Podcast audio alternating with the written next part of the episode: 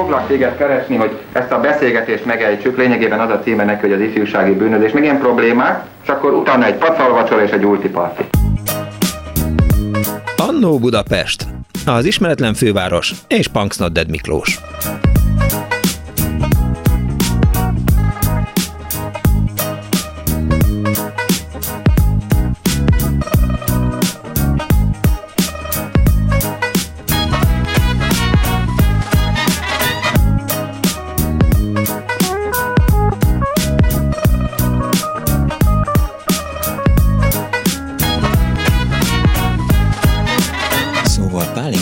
Azért érti a dolgát, tehát készített egy videóajánlót, nagyon szépen köszönöm, kedves Huan, írt talán néhány mondatot, és az olyan komment háborút indított el a Klubrádió Facebook oldalán, hogy nem győzök csodálkozni rajta, illetve hát egy kicsit csodálkozom, egy kicsit nem csodálkozom, mert az úttörő mozgalomról fog szólni ma az Annó Budapesti napot kívánok, én Punks Miklós vagyok, a üvegfal túlsó végén Kemény Dániel, a szerkesztő Árva Brigitta, Huan megcsinálta a videót, Kardos Józsi pedig nagyon sok hátteret küldött az magyar úttörő mozgalom történetéhez, és eh, hát ugye az ajánlóban is hallották, hogy elmondtam 12-t, a, a, 5 az útörők 12 pontjából, ha gondolják, majd elmondom a maradék hetet.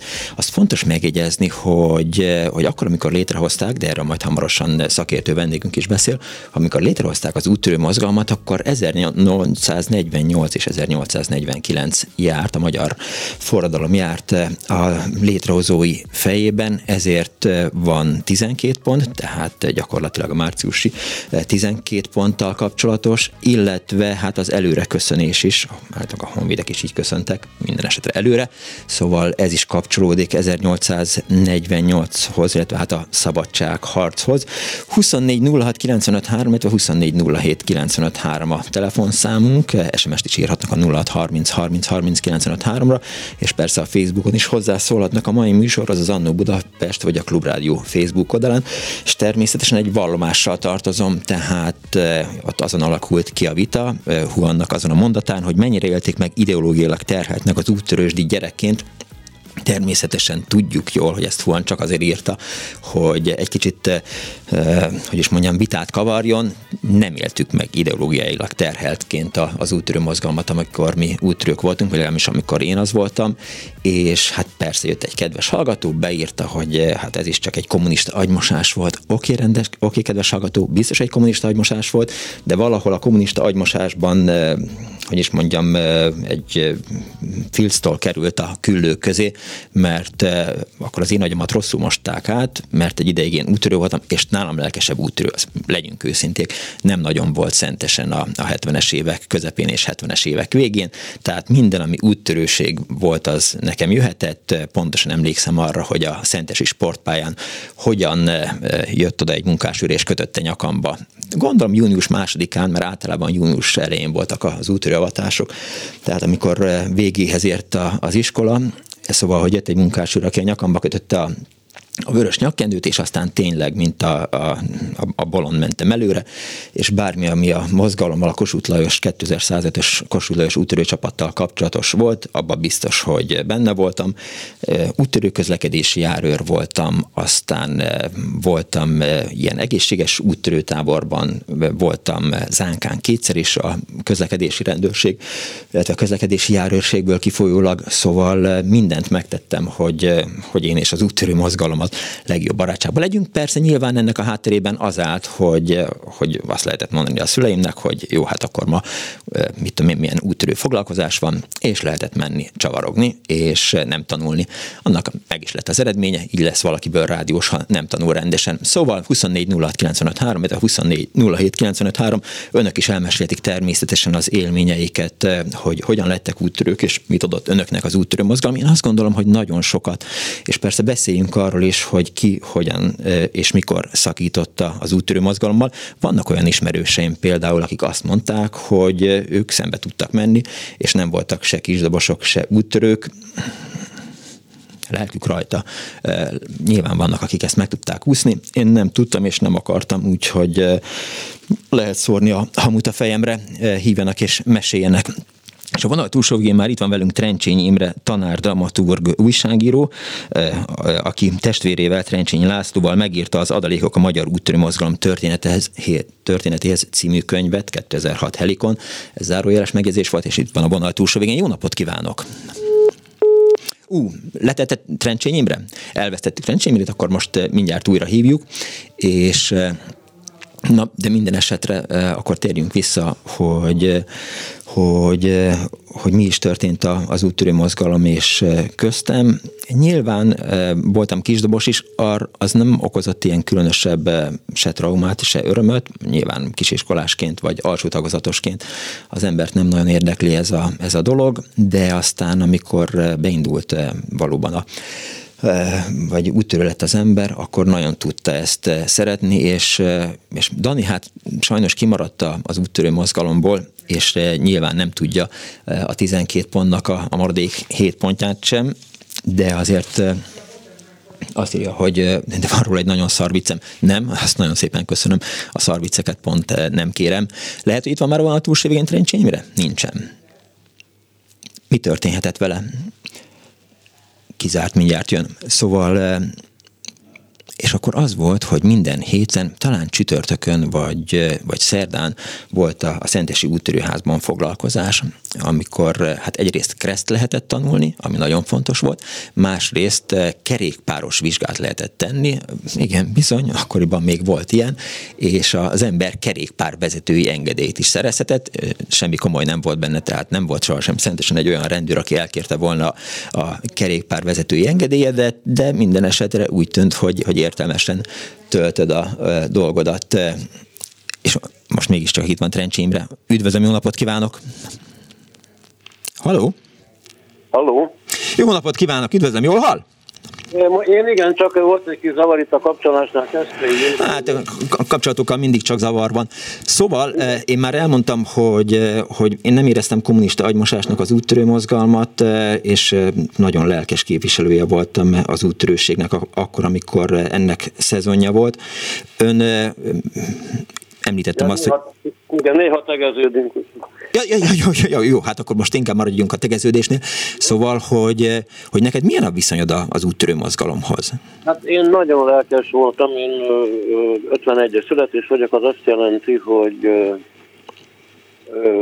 ugye 61-től voltam kb. úttörő, előtte már kisdobos is voltam. Na most az is érdekes, volt egy tanítónénim harmadikban, aki engem nagyon sokra tartott, hogy majd valami nagy híres író lesz belőle, mit tudom én, szóval szeretett engem. Nem lettem. És a, aztán, mikor én büszkén mondtam neki, hogy hát beléptem én a kisdobosokhoz, akkor lehervadt az arcáról minden kedvesség, és úgy elidegült. Én akkor azt árulásnak éreztem, mert ő volt nekem a legkedvesebb. Szerintem ő is árulásnak érezte, hogy el, el, elkapott engem a mozgalom. Hát mindegy, ezt már nem tudtuk tisztázni. Aztán 61-ben én akkor a Pelter utcába kezdtem járni felső tagozatban, és ott a 3877-es számú Hunyadi János úttörőt kaptam Szovjet katona kötötte a nyakamba a piros nyakkendőt, amire én nagyon büszke voltam sokáig. Egy érdekes változás, hogy még abban az évben az úttörő csapatunk neve Kun Bélára változott Hunyadiról, és az is maradt. Tehát nyilván volt a háttérben valami szemléletváltozás. Igen. És viszont én lelkes úttörő voltam, annyira lelkes voltam, hogy gyereküdülőbe vittek engem a szüleim nyáron, a, a Balaton szemesi szövőüdülőbe, a apám munkahelye révén, és ott az nem volt egy úttörő hely, az egy rendes gyereküdülő volt, de a régi napi rend még ki volt függesztve, ahol ilyenek voltak, zászló, zászló felvonát jelentés, stb. De ilyeneket ők ott már nem tartottak. Meg én azt kezdtem hiányolni, mint a lelkes úttörő, és oda is elvittem magammal a barna tábori ingemet, és a, a piros nyakkendőt, és abban igyekeztem járni. Egész addig, amíg egyszer egy konyhás néni azt nem mondta nekem, hogy vedd már a nyakadból azt a vörös rongyot. Hú, kicsit meghökkentem ezen, és onnantól kezdve aztán még dadból is, amikor lehet voltam, mert én, én ellenállónak kezdtem érezni magam ott a sok reakciós között. És egyszer a, egy őrsi kirándulást szerveztünk az iskolában, szerveztek, és az őrsvezetőmmel, aki egy nagyobb fiú volt, talán nyolcadikos, ketten jelentünk meg a gyülekező helyen. Úgyhogy ketten mentünk el őrsi kirándulni, én már ismertem helyeket a budai hegyekben, mert apukámmal sokat királyzottuk. A Párvölgyi Katlánba mentünk el, ahol ugye sok évvel később a Nap-Nap Fesztivál volt. Igen. És ott én lelkesen szerettem nagyon fölmászni ilyen kötélbiztosítás nélkül mindenféle sziklákra, de ott is elkezdtünk fölmászni az én indítványomra a meredek falon, és akkor két vadászruhás férfi megjelent alattunk, és leparancsolt minket. Bevittek az irodába, elmondtak mindenfélének, hogy mi itt kárt teszünk, meg lopunk, meg ilyesmi. Rajtunk volt a piros nyakkendő. És aztán egy-egy nagy pofonnal utunkra bocsátottak minket. Na, azon is nagyon megütköztem, hogy hát ők nem látják, hogy mi úttörők vagyunk, betartjuk a 12 pontot piros nyakkendő, de nem látták ezek szerint. Így, így azért elteltek az idők, voltak szép élmények. Vaddisznó ős volt a mi nevünk. Igen, ezt kérdezni akartam, mert ugye az évenként változott, de hát annak függvényében, hogy éppen mi volt az uralkodó eh, széljárás, arra emlékszem, hogy nálunk eh, egyszer eh, a, a raj neve az talán béke raj volt, és az egyik őrs az Soyuz volt, a másik pedig Apollo a, az ötödik, vagy hatodik, vagy hetedik osztályban, mert hogy akkor volt ugye az űrrandevú, amikor e, találkozott az űrben a, a szovjet és amerikai űrkutatás, illetve hát az astronauták. Hát én úgy, úgy emlékszem, hogy minket hagytak, mi találtuk ki ezt a vaddisznó nevet két, egy másik osztálytársammal, mert mind a kettőnket nagyon érdekelt a biológia ebben az időben és talán ezért, meg a természetjárás, és ezért lettünk mi vaddisznók. Radírgumiból faragtam is kis bélyegzőt vaddisznó figurával, és mindenhova pecsételtünk, ahol csak lehetett. Na így elteltek az úttörő idők. De várjál, tehát hogy lehetett, hogy, hogy ennyire ellenszélben kellett 1964-ben hajózni úttörőként? Tehát, hogy beszóltak, hogy, hogy vörösrangy, meg, meg volt némi megaláztatás, meg megkülönböztetés, meg, meg ilyen fura helyzet.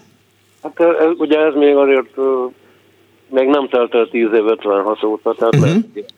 lehet, Én ezt csak úgy utólag mondom a mai eszemben. Aha. Lehet, hogy ilyenek is szerepet játszottak. Minden esetre én akkor teljesen lelkes és rendszerhívő gyermek voltam, és, és ezeken, hogy úgy mondjam, megütköztem, fel is háborodtam, nem tudtam persze, hogy az, azt hiszem, hogy valamelyik tanárnak meg is mondtam, aki hát csitingatott, de ő se tudott nagyon okosat mondani. Értem. Tehát, hogy ja, tehát a forgalom közelsége miatt volt ez. Jó, én nyilván 20 évvel később voltam úttörő, akkor már egy kicsit így enyhült a helyzet. Akkor a csapatvezető nőnk egy nagyon kedves azt hiszem biológia orvos szakos talán, talán tanárnő volt, nagyon vastag szódás üveg szemüveggel, ezért ugye nem tekintettük szépségnek, és Ginának nevezte őt mindenki Lala Brigida után, tehát kicsit ironikusan. És viszont nagyon kedves volt, és jó, jó kirándulásokat és táborozásokat szervezett. Mindig volt tavaszi tábor, téli tábor, buszkirándulás, úgyhogy jól teltek ezzel az időt. Volt. Az első úttörő tábor, amire emlékszem, az Velente fürdőn volt. A Velentei tó környékén, ahova elkísért minket a apukám és anyukám is, vagy engem, mert ők abban még nem jött. És viszont anyukám aztán sírva távozott onnan, apukám viszont ott maradt. És felvert egy sátrat, és hát ott eltáborozgatott ott mellettünk, nem folyt bele a dolgokba. Én ezt utólag mai, eszemben arra gondolok, hogy ő, a, ő legyeskedett az ötvenfőnök ilyen körül, és, és ezért mentem anyukám hogy Hát így, így gondolom most. És akkor az első éjjeli őrségem az nagyon izgalmas volt számomra hajnalban. Rám, rám virratta, hogy őrséget álltam. Akkor még rendes vászonsátras táborok voltak azok nem fahádas. Igen, hát még 70, Szigligeten 78-ban is azt hiszem nem, 76-77-ben még, még nem faházak voltak, hanem sátor, amikor én először úttörőtáborban voltam. És akkor egyszer megjelent egy, egy a szürkületben, de még tényleg csak szürkült egy, egy alak, tehát az is csak egy szürke alak volt a távolban, és ott elkezdett mocorogni, egy hajlott hátú figura volt. Hát én persze rákiáltottam, de nem nagyon, nem nagyon elégesen, hogy hogy meg. Aztán akkor eltűnt. És utólag kiderült, hogy ez az egyik tanár úr volt, aki engem próbára tett, és apukámmal összebarátkoztak, és ők beszélték meg ezt a kis próbát. Hát mindegy, hősiesen átvészeltem az őrséget, aztán lefeküdtem. Meg a tatai fényes fürdő az volt nagyon szép emlékem, maga az a, az a különleges csatornákkal átszőtt Nem tudom, hogy megvan-e még, mert aztán utóbb nem hallottam róla de ott ilyen, víz, ilyen nem is hideg vízű csatornákon lehetett kúszni, mászni, úszni, olyan mert maximum elég erővízben. No, elteltek az évek, és gimnazista voltam már, amikor egyszer felkeresett engem, egy, lehet, hogy telefonon, lehet, hogy személyesen egy, egy görög lány, ma is emlékszem a nevére, nagyon szép neve van, Zovairi Polixeni, ez volt a neve. Szép név. És és mondta, hogy hát miért nem jössz ifjú vezetőnek az úttörőházban szoktunk találkozni. Tehát valaki rám küldte, nem tudom már, hogy ki volt, mert én őt nem ismertem. Na, akkor elmentem, és, és ifjú vezető lettem. Először rajvezetőként is működtem, de nem, én nem nagyon szerettem úgy vezetni embereket, tehát aztán ilyen kultúros féle lettem ott. És megalakítottunk egy ifi klubot, ami a mi saját találkozó helyünk volt. Ott, ott mi rendes klub életet éltünk, aki bírt, az csajozott, de voltak társasjátékok, meg muzika is volt, meg szendvicseket. Ilyen jó, jó élet volt. És be is neveztünk a klub mozgalomba, ami akkor eléggé dívott a a 60-as évek második felében volt ez körülbelül. A KISZ meghirdette a ifjúsági klubok mozgalmát, és akkor mi, mint ifi klub beneveztünk, és el is értünk valami jó helyezést. Akkor én klubvezetőként szerepeltem, bár volt egy idősebb ifi vezető, aki klubvezető volt, de ő elküldött engem klubvezetői távolba Balaton szemeskel. Na, az már gondolom rendes ideológiai képzés volt. Hát az is nagyon szép volt a Balaton szemesi tábor, kevés ideológia volt, és sok, sok buli. A, a, egy, még amikor elkezdtem Holbit klubba járni sokkal később, de nem sokkal, de valamivel később, uh-huh. ott volt egy ilyen csasztuska, hogy, amit azt előadtak, hogy nincsen bárcás kurvának vége, millá, illá, illó, kis táborba megyünk, kérem, millá, illá, illó, egy ilyesmi. Ha majdnem, hogy ilyen élet volt ott. Én még akkor nagyon ártatlan gyerek voltam, tehát ezt csak messziről tudtam szemlélni, de és a legtöbb ilyen klubvezető ott népművelő típusú pedagógus volt. Na később ezzel engem arra, hogy be is iratkoztam az LTL levelezőre a népművelőre. Ez másik mese. És megint másik mese a Polbit klub is, mert arról is lehetne egyszer műsort csinálni, a Polbit de mindegy, maradok az úttörő vezetésnél. Szóval ott, nagy, ott nagyon nagy élet volt. Később kerületi ifjú felelősnek kineveztek engem, vagy nem tudom, hogy, hogy működött már. Az egy társadalmi funkció, de járt vele némi tiszteletdíj, amiről én úgy értesültem, hogy megsukták nekem, hogy ezt a tiszteletdíjat nem kaptam meg, hanem egy felém kinevezett felügyelő tanár kapta meg. Akinek ugye sokkal nagyobb a rászorultsága, mert családja van, szóval valahogy így és ott ilyen furcsaságok voltak, aztán később pedig tapasztalt, megtapasztalhattam az intrikákat is, a, a politikai intrikákat ebben a kis nem, nem igazán komolyan vehető mezőnyben, de persze mi nagy, nagyon nagy komolyságot csináltunk. Úgyhogy teljesen el is ment a kedvem az egész politikától, és ez azóta is így van. Mi ott se politizáltunk igazán, de azért politikai tényezőként tekintettek rám, és igyekeztek jól elgáncsolni. Tehát ez volt a kiábrándulás? Ez volt, ami sikerült is. Tehát mindenféle hazugál híreket terjesztettek a mi wifi klubunkról, ezt valaki úgy jellemezte ironikusan, hogy félfasiszta elemek az ifi klubban, meg hogy orgiák vannak ott, meg levetőnek. Egy jó orgia. Ilyen, ilyen dolgokat. Hát voltak ilyen, ilyen puszis játékok, mint a Sóder, de ennél messzebb nem.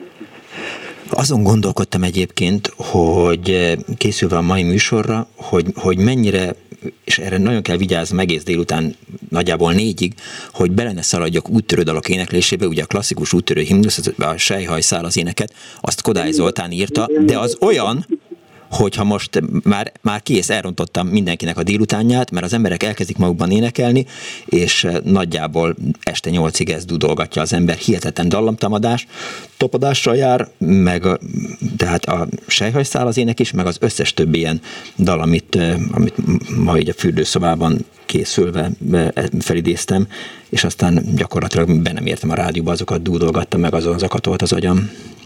Hát szörnyű ragadós memóriám van nekem, úgyhogy amíg el nem kezdtem népdalokat szeretni, sok százat tudok abból is, addig én a mozgalmi dalokat is énekeltem.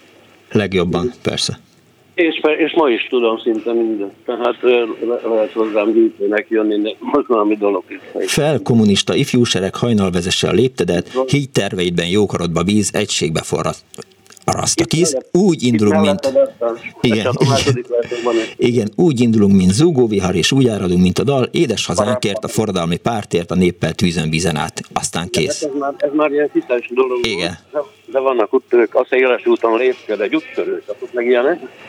Az úttörő oly vidám, ajkáról ki se fogy a nóta. Igen, meg a pajtás daloljunk szép magyar hazánkról. Na jó, kész, elrontottuk mindenkinek a délutánját. Úttörő köncösben No, hát így, így, így teltek nekem az úttörő és úttörő mozgalmi éveim.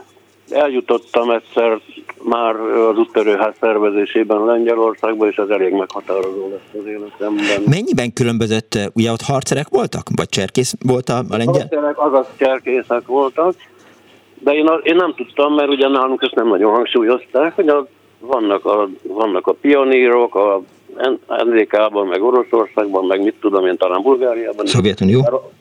Igen, pontosan, igen, így kell akartam mondani.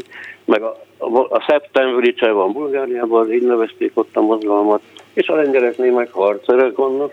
De azt nem mondták, hogy azok nem, nem pionírok, hanem cserkészek, úgyhogy amikor én őket lepioníroztam ott Lengyelországban, nagyon meg is voltak sértődve, és nagyon hangsúlyozták, hogy mi harcesek, harcesek, harcesek vagyunk cserkészek, Innentől tudom, és nagyon imponált nekem az a tényleg a cserkész külsőségeket teljesen megtartó egyenruha, amit ők viseltek, a, a gyűrűs, bármilyen színű nyakkendővel, tehát csapatonként más színű nyakkendő volt, semmiképp nem vörös. És a félmjelvényekkel, a gumi, textilre nyomott gumijelvényekkel, meg nagyon... Magyarországon is a kezdet-kezdetén még, még válogathattak a, a, az úttörő csapatok nyakkendő szint, és aztán azt hiszem, hogy valamikor 1947, 48, 49 tájékán lett végül is egységesen vörös, és addig még azt hiszem, hogy, hogy más, hogy is mondjam, baloldali vezetésű országokban lehetett gesztenyével összefogni az úttörő nyakkendőt, addig Magyarországon mm, ugye igazából kötni kellett mindig. Igen. Nekem volt is egy komplett ilyen hardware egyenruhám, mindenféle sívzsinórokkal, meg ami járt hozzá. És amikor engem kezdtek kigolyózni a, ebből az IFI felelősi pozícióból, uh-huh akkor Dacból felöltöztem lengyel cserkésznek, és úgy vonultam szólóban. Igen, most ahogy mondtad, hogy, hogy volt barna tábori egyenruha, na látod, ezt például én el is felejtettem már, hogy volt, de valóban volt ilyen világos barna volt a, a, a tábori egyenruha. Meg az, ugye volt csípzsinór. Az persze, az mindenféleképp, igen. Az IFI vezetőknek meg nagyon szép vállapjaik voltak típokkal. Úgyhogy az is, az is bizonyos rendfokozatokat jelent, hogy mit tudom én, ősvezető, nem tudom, valami, valamit jelentett, vagy csapat, valamilyen, valamit az jelentett.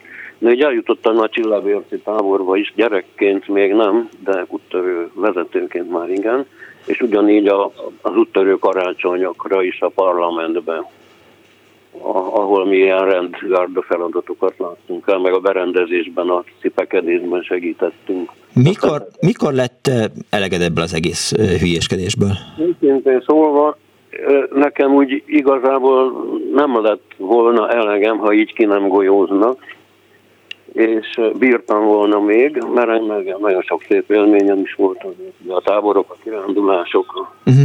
az éneklések, mindenféle. De így, így ez egy kicsit elkedvetlenített, és nagyon sokat segített az, hogy elkezdett már kialakulni a népzene iránt érdeklődés. Amiben ugye a, a korábbi ilyen nótafa szerepemet át tudtam transzkludálni, hogy úgy mondjam. És, és, ez, és a, meg, ja, meg klubot kezdtem csinálni a ifjú nyomdászként a Gutenberg ugye a mi szakszervezetünk művöldési otthonában, és oda elkezdtem szervezni fellépőket. Így kerültek oda a sebélyek. Aha. Na jó. Na így valahogy. Értem. Köszönöm szépen, hogy itt voltál velünk. Én is köszönöm. Viszont hallásra, szervusz! 24 06 95 3, illetve 24 07 95 3, SMS-ben 06 30 30 30 95 3. Biztos, hogy itt valami ellentmondás van, de majd mindjárt kiderítjük, hogy micsoda, de itt van egy hallgató vonal túlsó Jó napot kívánok!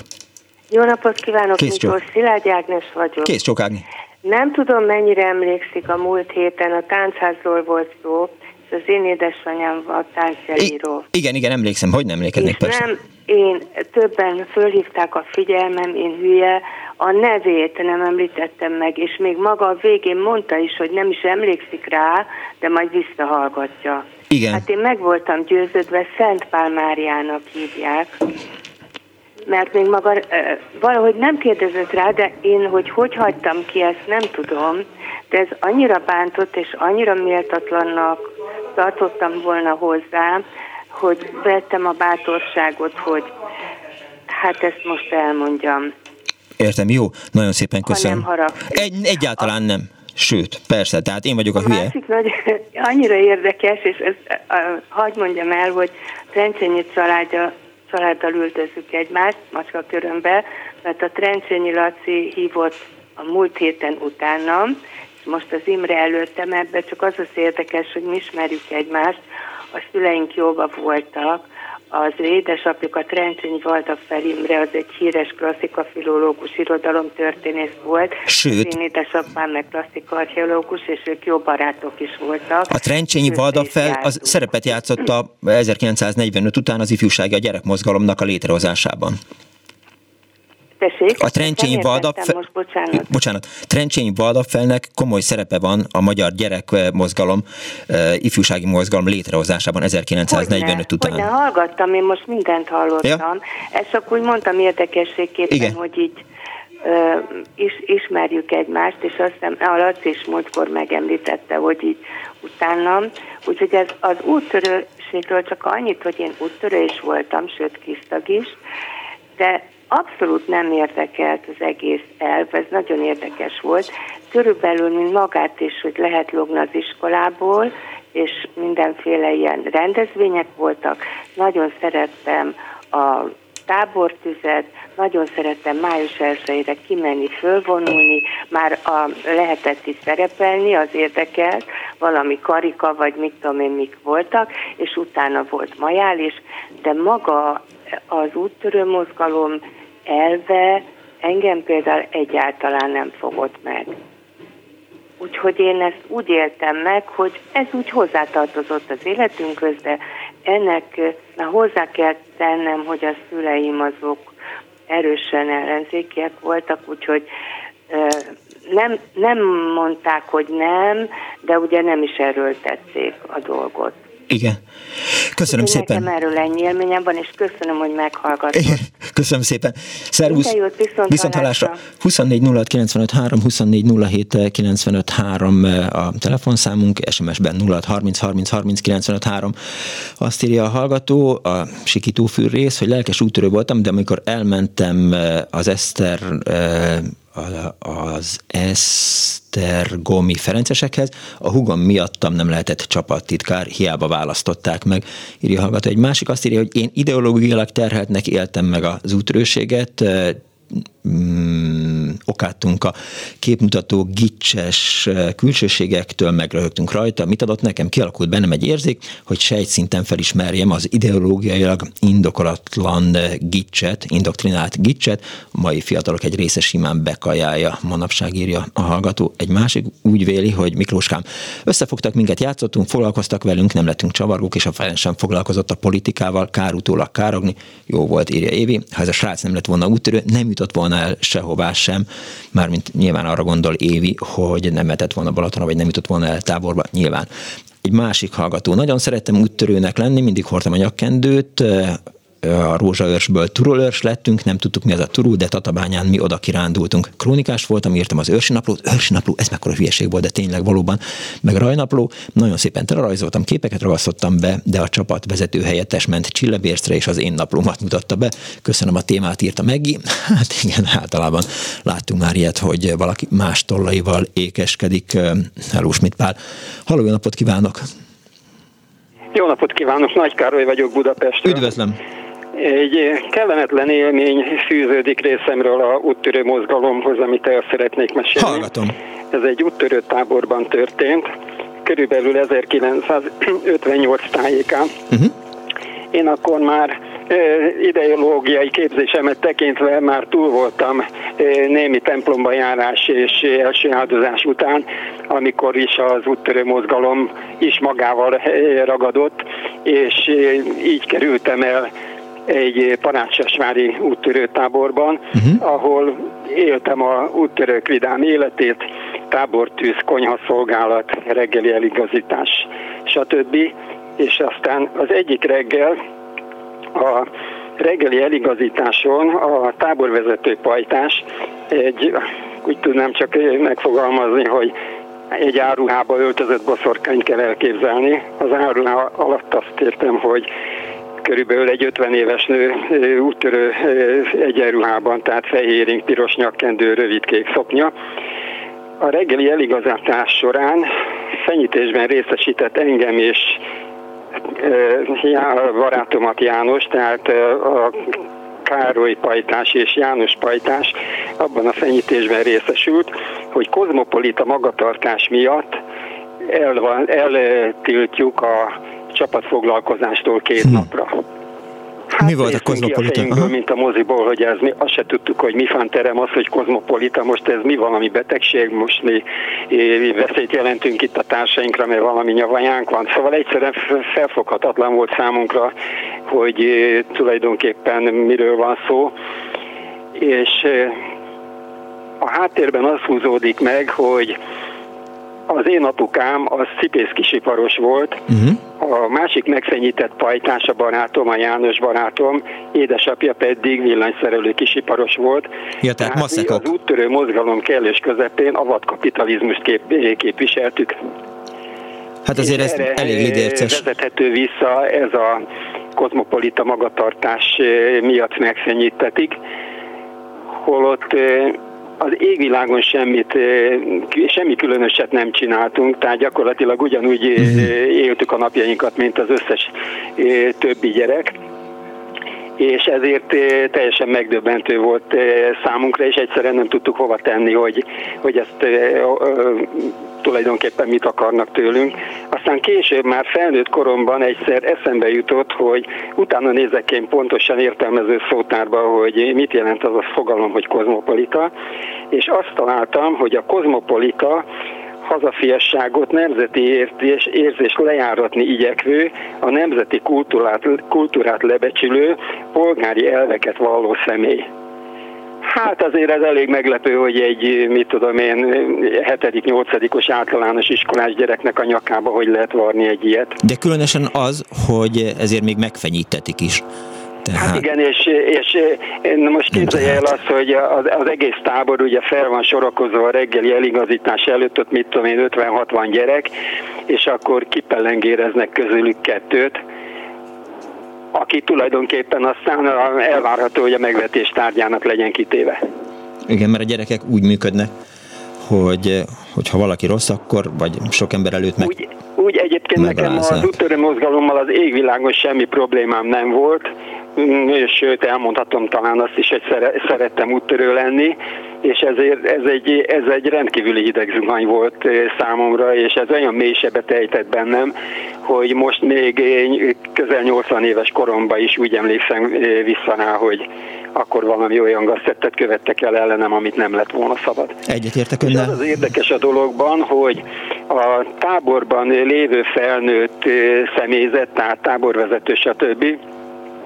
Azok számunkra ismeretlenek voltak, tehát az az információ, hogy itt van két személy, akit meg kell piszkálni, ez feltehetően abból az iskolából volt leadva a drót, ahonnan mi az úttörő táborba kerültünk.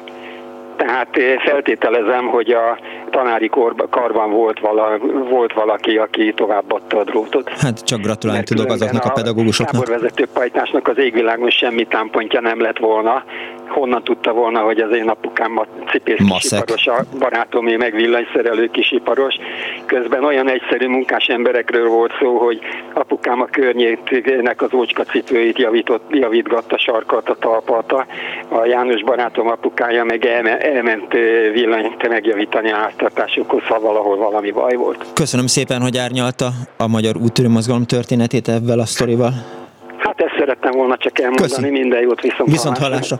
24 06 95 3, 24 07 95 3, SMS-ben 06 30 30 30 95 3, annó az úttörő mozgalom ma a téma, azt írja Éva, hogy nálam már sikerült elérni a dallamtapadást, a mintamókust dudarászom egy ideje. Halló, napot kívánok! Halló. Halló. Jó napot! Nem tudom, én vagyok a vonal. Igen, ön. Vagyok. Ön, igen. Oké.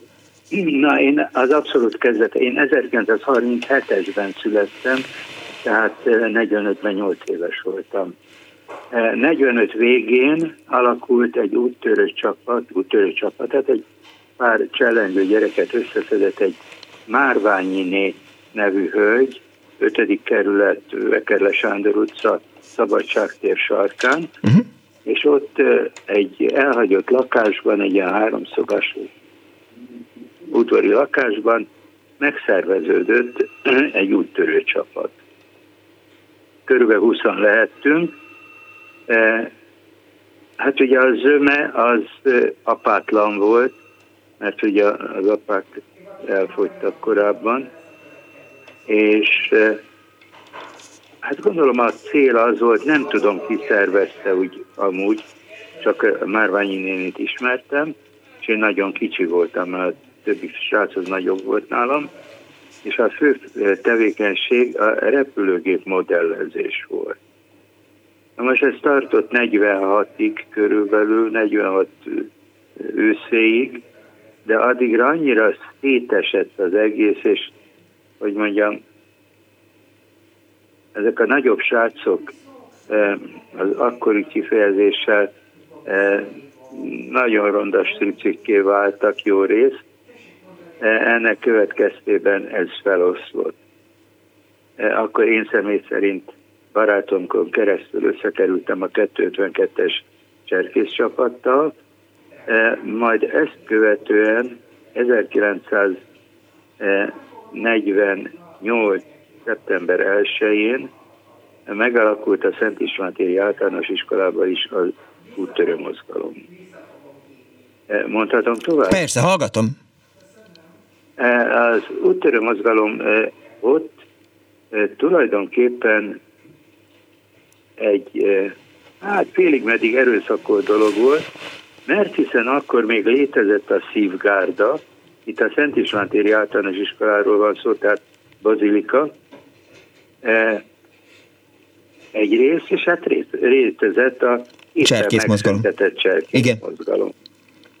E, na most ez mindenfajta, hogy mondjam, akkori elnézést kérek a kifejezésért, de osztályharcban jelent meg, már az osztályok közötti harcban, tehát a mit tudom én, az ötödik, negyedik A verekedett a negyedik B-vel, szóval így. E, ez volt a, a, kezdet, és akkor az úttörő mozgalom kezdte szisztematikusan szervezni a gyerekek programjait, odafigyeltek dolgokra, a gyengébb tanulókat a fiatalabb tanárok segítették, és így tovább. Majd 1949-ben a VIT hatására még tovább élénkült az úttörő mozgalom, ugye közben megalakult az úttörő vasút. Na most a úttörő vasútnak a, a szívesen lettem volna az, de a beosztás az olyan kemény volt, hogy azt én nem vállaltam, mert tanulni kellett. Viszont 49 végén megalakult az úttörő posta. És el kellett végeznünk, ahol oda jelentkeztem boldogan, uh-huh. El kellett végezni egy gyorsított postatiszi tanfolyamot a versenyutcában, majd ezt követően létrejött a Csillebérci nagy táborban egy postaközpont, egy 60-as kapcsolási lehetőségű, tehát 60 vonallal rendelkező szabályos telefonközpont, és egy szabályos posta, tehát ő voltunk jogosítva pénzküldemények továbbítására, csomagokra és így tovább. És ez azért volt izgalmas, mert ebben az időben épült Csillebérc másik részén a Központi Atomfizikai Kutatóintézet laborja. Tehát annak a komplet levelezését mind hordtuk, vittük télen-nyáron. E, ott a nagy táborban viszont a postásoknak külön altáboruk volt, három vagy négy személyes sátor, mert szolgálatot kellett teljesíteni a úttörővasúton, e, volt az úgynevezett mozgóposta, e, szolgálatot kellett teljesíteni, húha, azt hiszem négy vagy öt e, vasútállomáson, azt tudom, későbbiekben, hogy Hűvösvölgyben, aztán Széchenyi egyen, nem tudom már pontosan a a vissza... Állomások szám, mm, értem. Melyik vasútállomás, másik úttörő vasútállomásokon voltak posták. E, és a mozgóposta meg folyamatosan szedte össze a küldeményeket, és továbbította a központba. Központ rovatolt, és, és adta tovább a rendes postát. Ez hetente hány elfoglaltsággal járt önnek? Hát nézze, ez körbe úgy volt, hogy táviratilag hívták be az embert, ja, hetenként, két hetenként két nap, uh-huh. meg esetleg egy hétvége, e, ezen túlmenően pedig a nyári időszakban, meg maga a táborban lévő állandó tartózkodás az három hét volt a kötelező, és ezen kívül hát ugye az embernek már elnézést, hogy így fogalmazom, hogy mázlia volt, és valaki lebetegedett, akkor be kellett ugrani a helyére. Na most ez fantasztikus volt ez a csilevér, abszolút szabad mozgásunk volt, mert postások voltunk. Volt úttörőpostás egyenruha? Ébresztő, meg lefekvés, meg takarodó, meg pihenni, semmi ilyesmi ránk nem vonatkozott. E, nagyon helyes lányok voltak különböző táborokban, nagy-nagy szeretettel gondolok a bulgár kislányokra, akik ha őrségbe voltunk, akkor odajöttek és szórakoztattak bennünket. Hát azon a szinten, ahol mit tudom, 12-13 éves gyerekek Hogyne. vannak, és a egyetlen nagy élményem egy bulgár kislányjal, amit őrzök a szívemben, az az volt, hogy egy foci meccs volt, ott volt egy kis stadion, és srácok fociztak, mellettem egy bulgár kislány ült, és a, a új-húj hajrára nagyon-nagyon elpirult szegénykém. Ugye a húj orosz nyelven az, hogy mondjam... I- igen, tehát most éppen jelent. használták a, a, a Kígyó sziget védői. Ja, és na a lényeg az, hogy e, ugye elpirult szegénykém, és hát aztán mondja, hogy hát ő tulajdonképpen egy pár szót tud magyarul, de azt mondta, hogy ezeket nem mondja, mert a nagyapja az első világháborúban itt volt hadifogoly, és megtanult egy pár szót magyarul, de ezek csúnya szavak, és nem mondja ki őket. Hát persze addig fűztem, amíg kimondta. Lesütötte szegénykém a szemét, elpirult, és azt mondta, hogy magyar államvasutat. hát jó. Igen, ezt én sem merném mondani. Teljesen belepirultam most, ahogy így hallgatom. Eh, ugye ment ez a posta figura, Aha. aztán közben eh, létrejött a, az úttörjáruház. Az úttörjáruházban működött egy posta, kis postahivatal, Igen? állandó kétfős személyzettel, amelyik ugyancsak föl volt hatalmazva az összes postai eh, szolgáltatás végzésére. Teljesítésére. Az is megvolt. Hát kb. olyan 50-60-an lehettünk, tehát, hogy mondjam, nem kellett senkinek se sok napot ott töltenie, egy-kettőt két hetenként, vagy e, ezen a vidéken. Az elég menő dolog. Hát a, hogy mondjam, az elismerés az az volt, hogy kaptunk két kis blokkot a útörő áruház büféhez, uh-huh. az egyik egy, hát egy, egy vajas zsemle párizsi szelettel, a másik pedig egy bambi volt, és ettől mi nagyon boldog. Hát hogy ne. Hagyj kérdezzem meg, hogy az előbb már kérdeztem, csak egymásra beszéltünk, hogy az úttörőpostásoknak volt saját egyenruhájuk? Hogy nem. Igen? Először úgy kezdődött, hogy az, amikor az avatás megtörtént, illetve a avatás előtt már a versenyutcai posta központi raktárba bevittek minket, és hát ugye kistermetű postások is léteztek, és a kis számú ruhák között kellett válogatni, hogy hát talál az ember olyat, ami ja, hát ugye nem olyan uh-huh. szörnyű.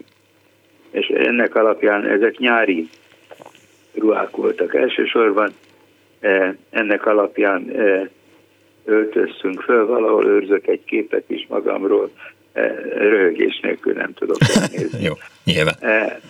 A későbbiekben, tehát ez volt, mit tudom, 53 környékén lehetett, 52 végén,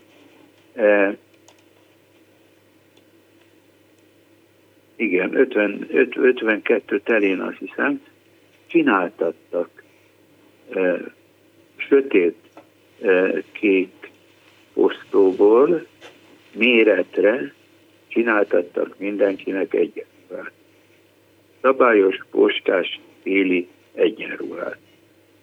Aztán a, a, utána már én nem kiöregettem, kezdtem kiöregedni, tehát egyre kevesebbet vettem mhm. részt a tevékenységben.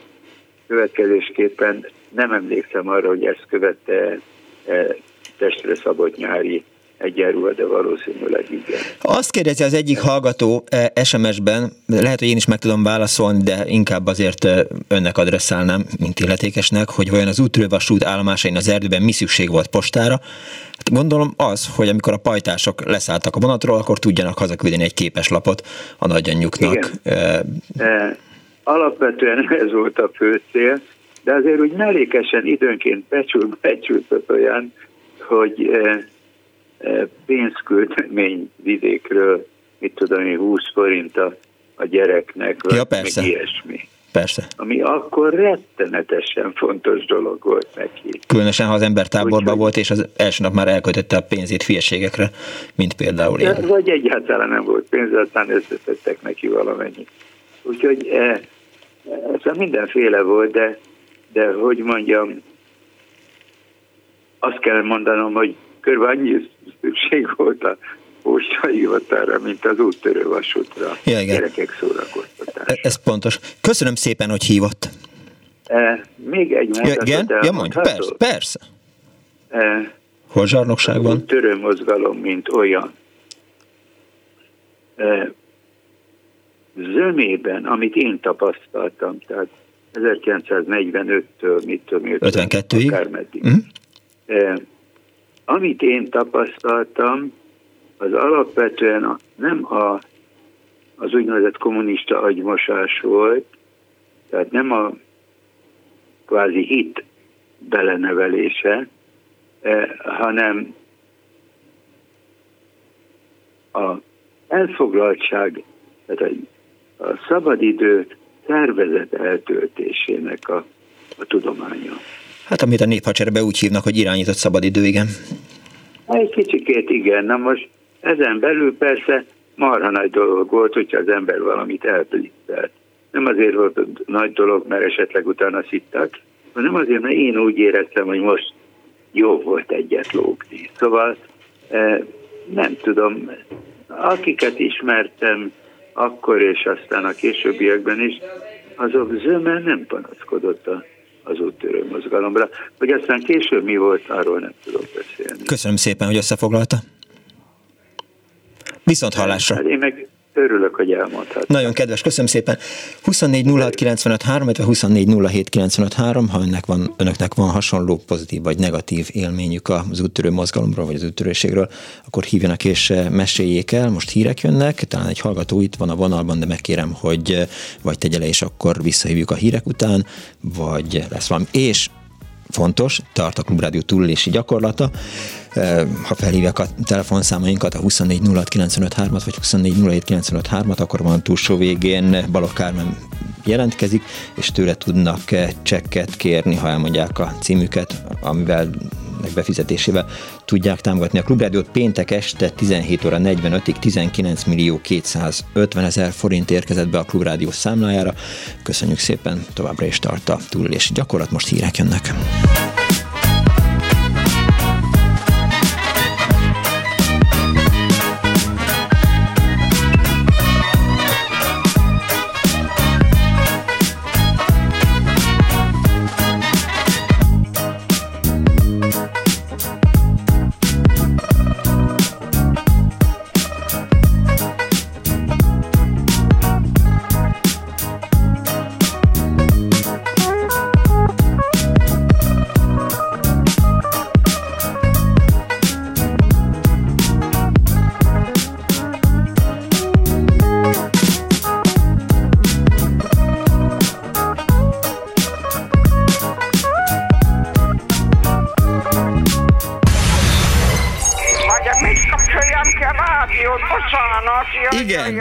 Igen. Elnézést! Jó napot kívánok! Mert ez a kis éppen olyan jó, és éppen azt teszi, amit kell. Annó Budapest, az ismeretlen főváros és Punksnodded Miklós.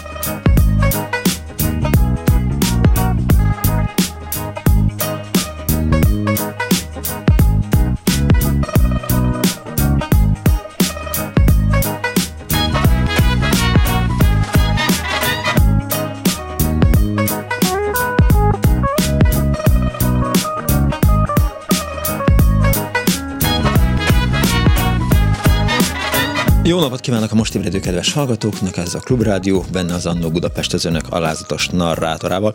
Punksnoded Miklós vagyok, Kemény Dániel a üvegfal túlsó oldalán, Árva Brigitta a szerkesztő, Balok Kármen a telefonnál, Kardos eh, Józsi a háttérrel, és Pálinkás Huan a videóval segítette a mai műsor létrejöttét. Azt írja Tóth Károly, eh, a Szervusz Dániel, beszélj kicsit. Ú, de jó a séród. Borvénál voltál? Igen, de még nem fejezte be, megyek be még vissza tudod, ez a, igen, nem, volt. Gondoltam, hogy a, a viccet elmesélem neked. Biztos? Ne, hát nem tudom. Azért csak, hogy haragba tölthessük a műsor második óráját. Uh, miért könnyű feltörni az úttörők Facebookját? Hát mert egy a jelszó, tartós béke. Hát, Na jó, kimegyek igen, szerintem igen. Igen, igen jó. Hát ezt próbálják meg a kedves hallgatók egy tízes listán valamilyen szinten értékelni SMS-ben írják meg, hogy hát Dani, ez ilyen jó viccet utoljára anyám hasában hallottam. A Facebook oldalunkon, a Klubrádió Facebook oldalán Huan videója alatt írja Tóth Károly, talán 1961 lehetett, amikor idézővel kezdődik, jutalomból eltölthettem egy hetet Csillevércen. Nem voltam nagyon boldog, vakáció ideje alatt sátorban reggelente hatkor trombitás ébresztő zászlófelvonás, reggeli torna, éjjeli ügyelet tök sötétben egy szál zseblámpával a hátsó kapunál, stb. stb. Közben egy óriási viharas sátor alatt hömpölygő sáros esővíz éjjel. Inkább rúgtam volna a labdát a grundon a barátokkal, és pecáztunk volna a kis Dunán cérnával hajított gombostűvel. 24 06 a 24 hívjanak az úttörő mozgalomhoz kapcsolódó emlékeikkel. Horváth Edith azt írja, összetartásra, példamutatásra, fegyelemre, versenyszellemre, tiszteletre nevelt, miközben felejthetetlen élményeket adott. Ezzel ideig nem tudok vitatkozni, nagyon szerettem. Gyerekként nem a szocialista ideológiát látta benne az ember, hanem a vidám tábortüzeket, a raj és vezető tekintélyét, az iskola őr, őrsi feladatokat, az akadályversenyeket és nem utolsó sorban nemzeti lobogót, amit az iskolai rendezvényekre dobosok vittek a színpadra. Emlékszem arra, hogy minden alkalommal libabőrös lettem, ahogy tisztelegben néztem ezt a megkapó jelenetet, hozzá hovatartozás tudatot adott, és magyarság szeretetet írja. Tehát a hallgató egy másik azt írja, Sipőci Gábor, hogy tök jó volt, kicsi volt. Igen, ezt mondtam nem, ez nem, nem tök jó voltam, kicsi voltam még ahhoz, hogy ideológiákkal foglalkozzam, van, ami betölti ezt a szerepet, sőt volt az eredeti a kisdobos úttörő, csak koppintás, a cserkészet, melyik országban szik, mm, melyik országban jobban, melyikben kevésbé működik, itt jól működik Magyarországon, nem tudom. Egy hallgató van a vonal túlsó végén. Halló! Jó napot kívánok! Jó napot kívánok! Én Kapitány Éva vagyok, és nekem nagyon kellemes emlékeim vannak. Hát 1946 óta én tulajdonképpen a Budapest 7. kerületben szabadultunk fel, ott is laktunk egy darabig, és hát tulajdonképpen a felnőtteknek nem okoztunk kellemes napokat, mert ugye összesereg lett a gyerektábor, és zajongtunk, kiabált velünk a házfelügyelő, hogy takarodjatok le a porolóról, stb. stb. Hát aztán a szülők megunták ezt az állandó problémát, amit mi okoztunk a felnőtteknek, és az anyukám megfogott bennünket, és elvitt a Nagyatádi Szabó utcába, ami most Kertész utca, mert ott ö, alakult a Gyermekbarátok Országos Szövetsége, ami később ö, az egyes számú József Attila úttörő csapat nevét kapta. E, nagyon kellemes emlékeim vannak a vezetőkről. A, most nézem a, a nevét, de csak a, a Laci bácsi és felesége Licsú fogta össze a kis társaságunkat.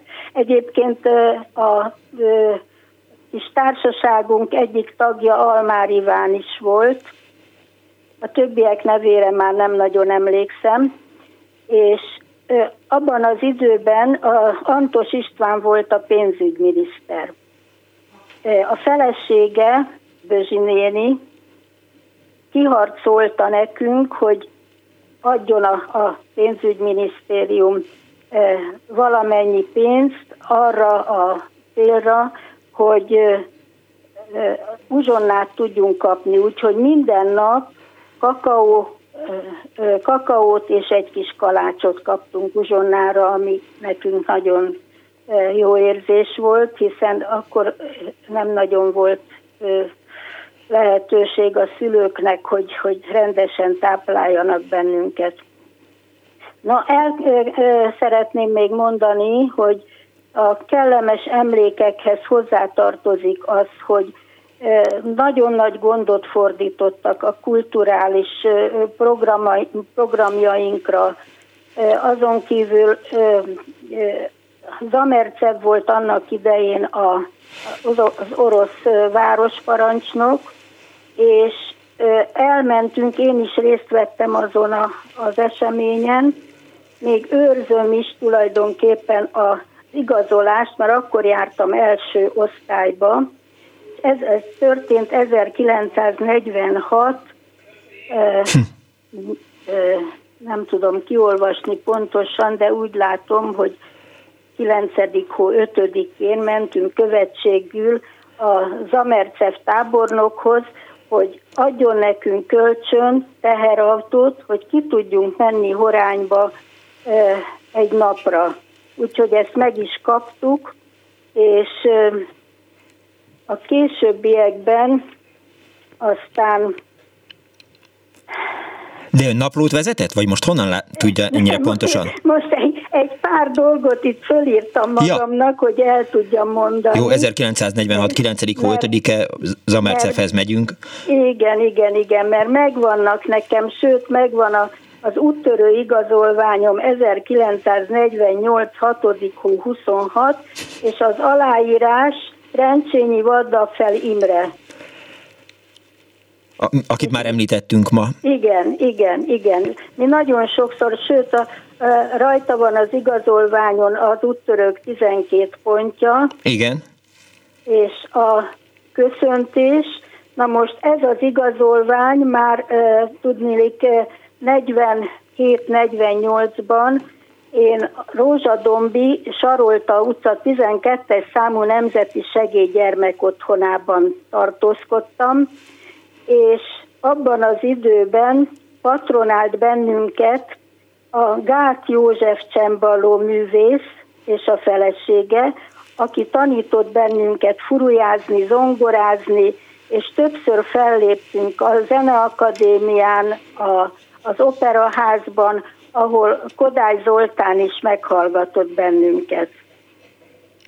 Na most ugrok egy, egy pár évet, Okay. Amikor 1965. október 28-ai keltezéssel a Magyar Úttörők Szövetsége országos elnöksége meghívott bennünket, itt a Szabó Ferenc az aláírás, egy találkozóra.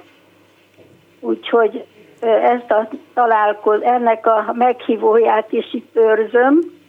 No, aztán még a programokról annyit, hogy elvittek bennünket szabadságtére nyáron egyszer egy, egy nagyon kellemes üdülésre, úgyhogy hát tulajdonképpen ennyit írtam föl magamnak, és ha esetleg van valami kérdés, akkor szívesen válaszolnék rá. Hogyne? Mivel töltötte az idejét az egyes számú útörő csapat tagsága? Hát mi tulajdonképpen, amikor nem jártunk iskolába, éppen szünidő volt, akkor ö, ö, ilyen kulturális, betanítottak nekünk színdarabokat, akkor ö, volt a, most nem tudom, hogy hol adták elő, hogy akkor volt-e már úttörő színház, mert arra emlékszem, hogy egy Kuksi Szamár nevezetű ö, főszereplő, volt a színdarab főszereplője, és azt adtuk elő. És a főszereplőt, aki játszotta a Kuksi Szamárt, végig már nem a saját nevén szólítottuk, hanem Kuksinak.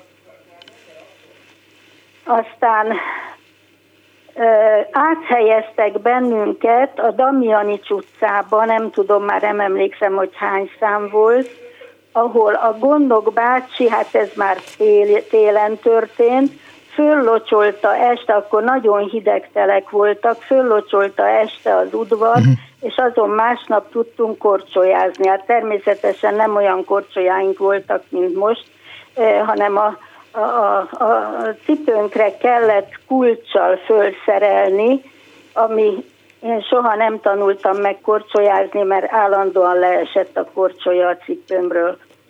Tehát arra jó volt az úttörő mozgalom, hogy ne a, a porolón lógjanak és idegesítsék a felnőtteket? Igen, igen pontosan Érte? erre volt jó, mert hát ugye idegesít, ugye a szüleink, hát nekem is ugye az édesapám nem jött vissza munkászolgálatból, az édesanyám tartotta el a családot, és hát bizony kora reggel elment, és későn este jött haza, úgyhogy egész nap magunkra voltunk hagyva. Értem. Köszönöm Úgy, szépen, hogy elmesélte. Jó régi történet, de... Igen, igen, igen, hát ez már nagyon régi. 1946. Köszönöm igen. szépen. Nagyon szívesen. Kész sokan viszont hallásra.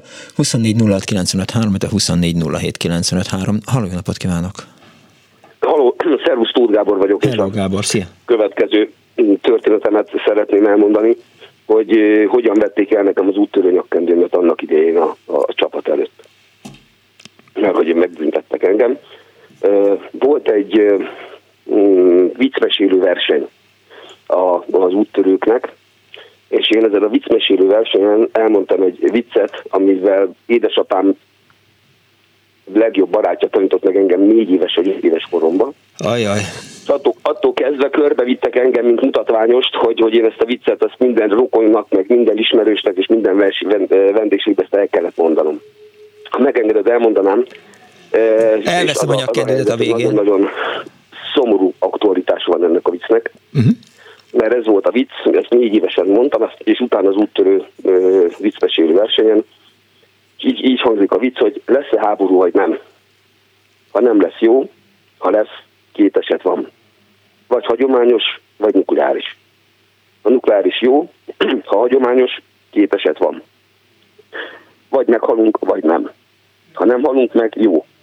Ha meghalunk, két eset van. Vagy közös sírba kerülünk, vagy egyénibe. Ha egyénibe jó, a közösbe két eset van. Vagy alulra kerülünk, vagy felülre. Alulra jó, ha felülre, két eset van. Vagy fűnőverülünk, vagy fa. Ha fű, akkor jó, ha fa, akkor két eset van. Vagy WC papír készül belőlünk, vagy itatós. Ha itatós jó, ha WC papír, két eset van. Vagy női WC-be kerülünk, vagy férfibe, de akkor már teljesen mindegy, mert olyanok leszünk, mint a nemzetközi helyzet. Na és elmondtam ezt a viccet, elnézést, hogy egy kicsit nehezen mondtam el, mert tényleg szomorú az aktualitása.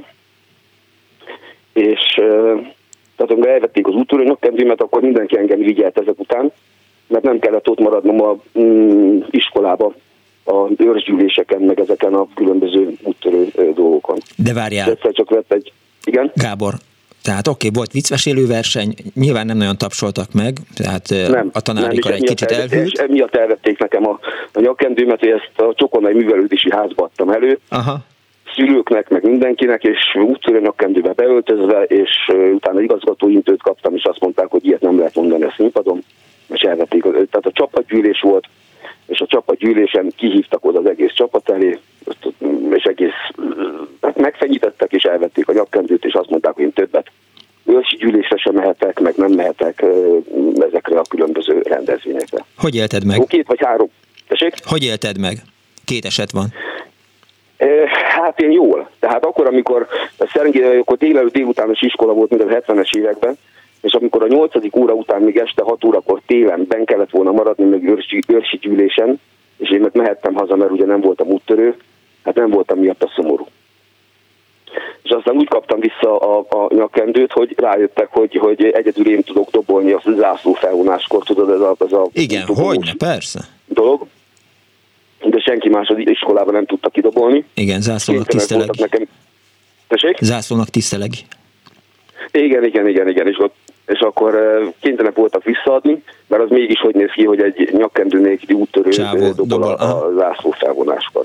Értem. És akkor sajnos ez elég, el is keseredtem, hogy, hogy és más megpróbáltam valakit megtanítani, de nem, nem ment, hogy ne kelljen visszakapnom az úttörő nyakkendőt. Aztán sajnos visszakaptam. Tehát akkor... Utána még ez nyolcadikban volt már, úgyhogy már a vége felé járt a, uh-huh. a dolog, akkor még ifjúvezetőnek is hívtak a, a 15. kerületi ifjúsági házban, ami ott van a a Csömöri utcai, vagy a Nyírpaluta utcai felüljáró mellett. Szerintem már nem működik, mint, mint ifjúsági ház. Nem, nem, ott, nem. Ott, nem, ott be van zárva az ajtaja, ott mellette emberek időnként sütnek, meg főznek, de nem működik igen, ifjúsági igen, házként.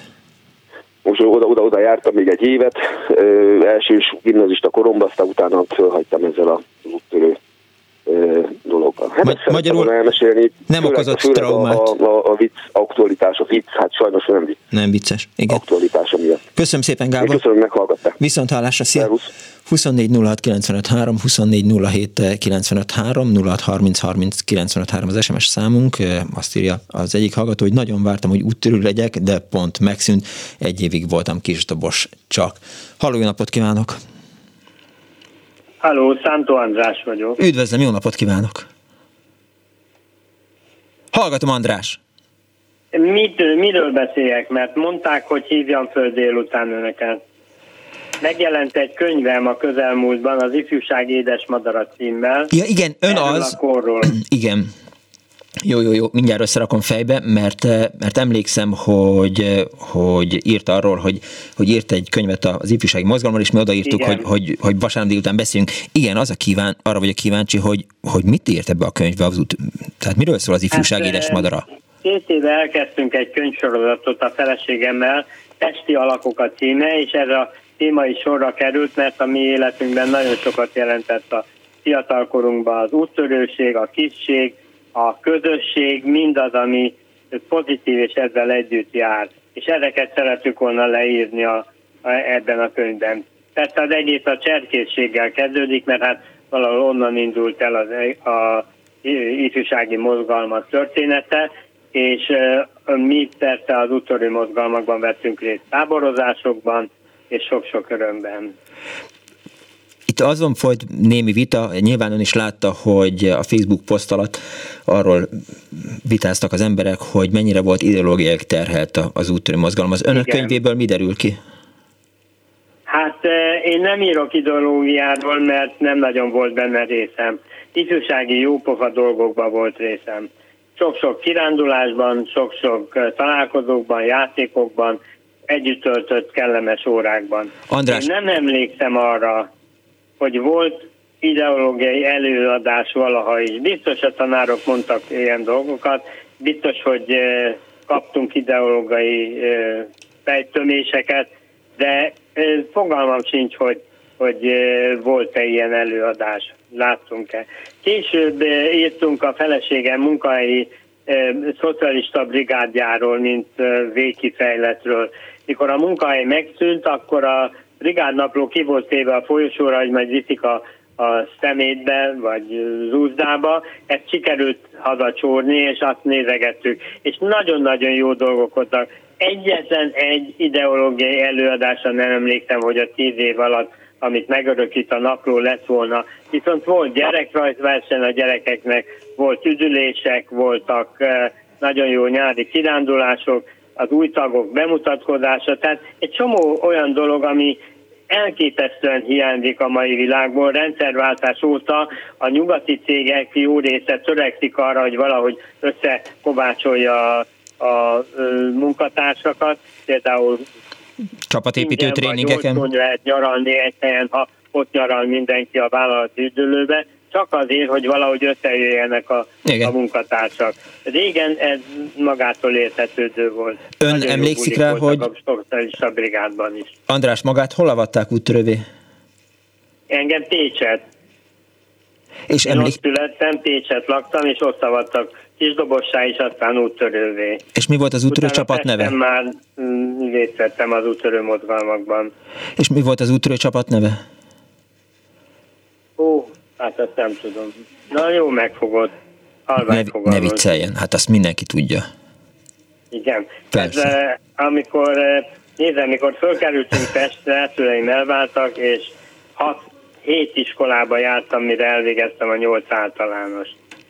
És uh, legtovább talán Zuglóban, a Telekitéri általános iskolában. Jó, rendben, ez elfogadható, oké. Okay ott az, az iskola neve volt, az úttörő csapat neve is. Értem, meggyőzött róla, hogy valóban, tehát hogyha csak azt nézzük, hogy, hogy mondjuk 5-6-7-8, az mondjuk négy iskolában volt, akkor valóban lehet, hogy nem emlékszik arra, hogy mi volt az úttörő csapat neve. Igen. Mi a legkedvesebb? Tényleg, tényleg fogalmam sincs. Jó, jó, jó, oké, okay, rendben. És mi a legkedvesebb emléke? Hát például a Pétervásárai tábor. Ott volt egy úttörőtábor Pétervásárhelyen, tudja, hol van ez a falu? Nem a szlovák határ közelében, Eves megyében, és egy kis falu volt, ott sátrattunk, jópofa, ilyen számháborúkat játszottunk meg minden, és persze a bontakozó tinicserek elkezdtek dohányozni, úgyhogy a cigarettáztak bőszül, ami tilos volt, és az legeltek a kecskék, bejöttek a kecskék a sátorba, és fölzabálták a cigarettát azra emlékszem, Állatok. hogy másnap jött a pásztor, és oltári balhét csinált, hogy hogy eh, hasmenésük lett a kecskéknek, mit műveltünk velük, tönkretettük az egészet, de hát ez egy jó pofaság volt, ezt megkaptuk a büntetéseket, meg minden szigyér és meg ez a kecske dologért, de hát ilyenek voltak. Meg az őrség éjszaka, hogy vigyázni kellett, nehogy megtámadjanak az oroszlánok vagy a vad tigrisek, de az is elég jól eltelt. Igen, valóban. Én is így, ahogy visszaemlékszem, Szigligetre talán ott ittam először életemben alkoholt, diólikört, meg, meglehetősen borzalmas ital. Jó, messziről, sok-sok év távlatából talán, de hogy, hogy volt ilyen éjszakai, mit tudom én, meg kellett valamit keresni.